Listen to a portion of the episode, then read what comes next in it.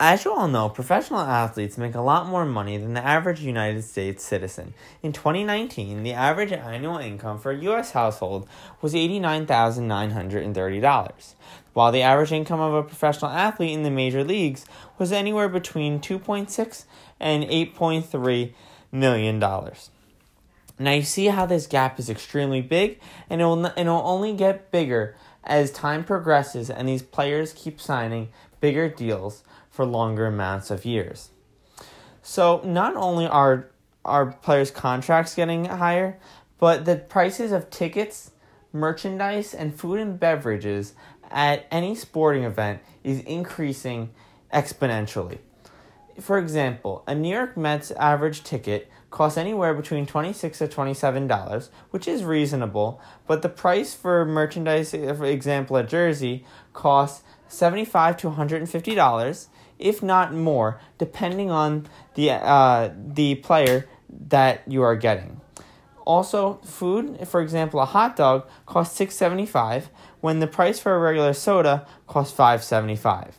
This is an extreme amount of money, and the reason behind this is because, of course, organizations like the NFL, the MLB, the NHL, and the NBA do want to provide you the best experience so you can enjoy and entertain but their number one priority, no matter what, is to get as much profit as they can and make as much money as they can once the day is over.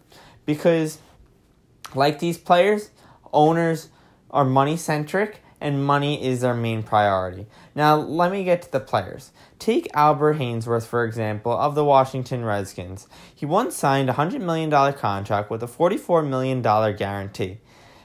During that year, he had his worst season ever and he simply lost interest in the game. So, for example, for the people who don't know, a $44 million guarantee means he's guaranteed $44 million once he does sign that contract, no matter if he plays a game or not. He, he will not have to step on the field and play a single football game to get that $44 million in which he signed for. So, he had his worst season ever because he ended up playing for the money, realized that he got the money, and that there wasn't anything else he wanted to play the game for. So he was like, okay, I'm not going to perform to my expectations or to the team's expectations, and he'll just walk away with the money and leave.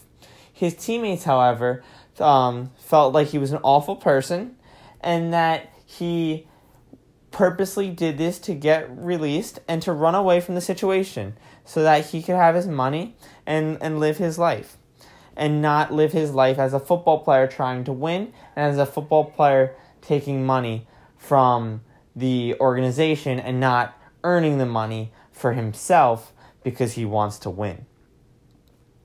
Now, there are players in leagues, on the other hand, who try their hardest no matter if they're making a couple million dollars or making a couple hundred million dollars.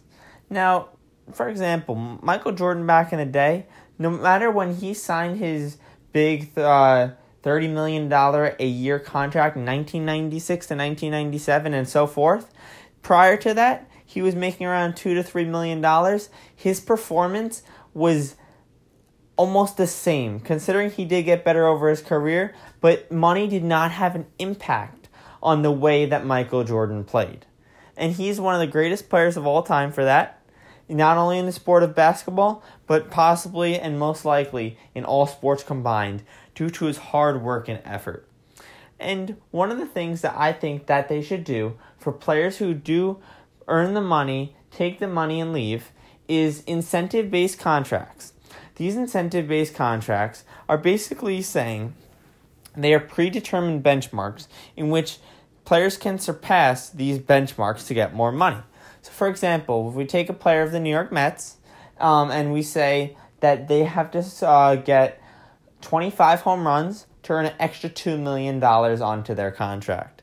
So, so they'll sign like a smaller contract. So they'll sign a contract for maybe $5 million a year. And if they do get that benchmark of home runs, they get that extra couple million dollars per year. Now that can increase over the years. And the thing is, is that they have to perform to earn the money. Just like any other job in the world, in which if you don't perform, you're not going to get paid as much or you're not going to get paid at all. And this this helps the players who money is their number one priority and winning is not.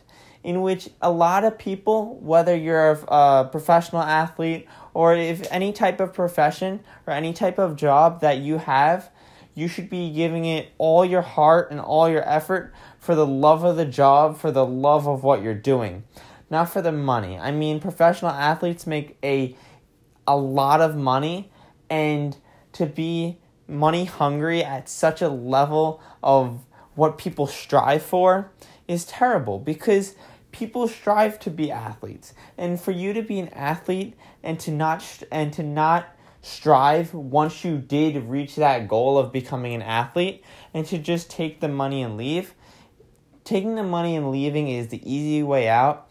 And not only do your teammates see that but the organization and your fan base sees that too so it doesn't reflect on the athlete you are, it also reflects on the person that you are.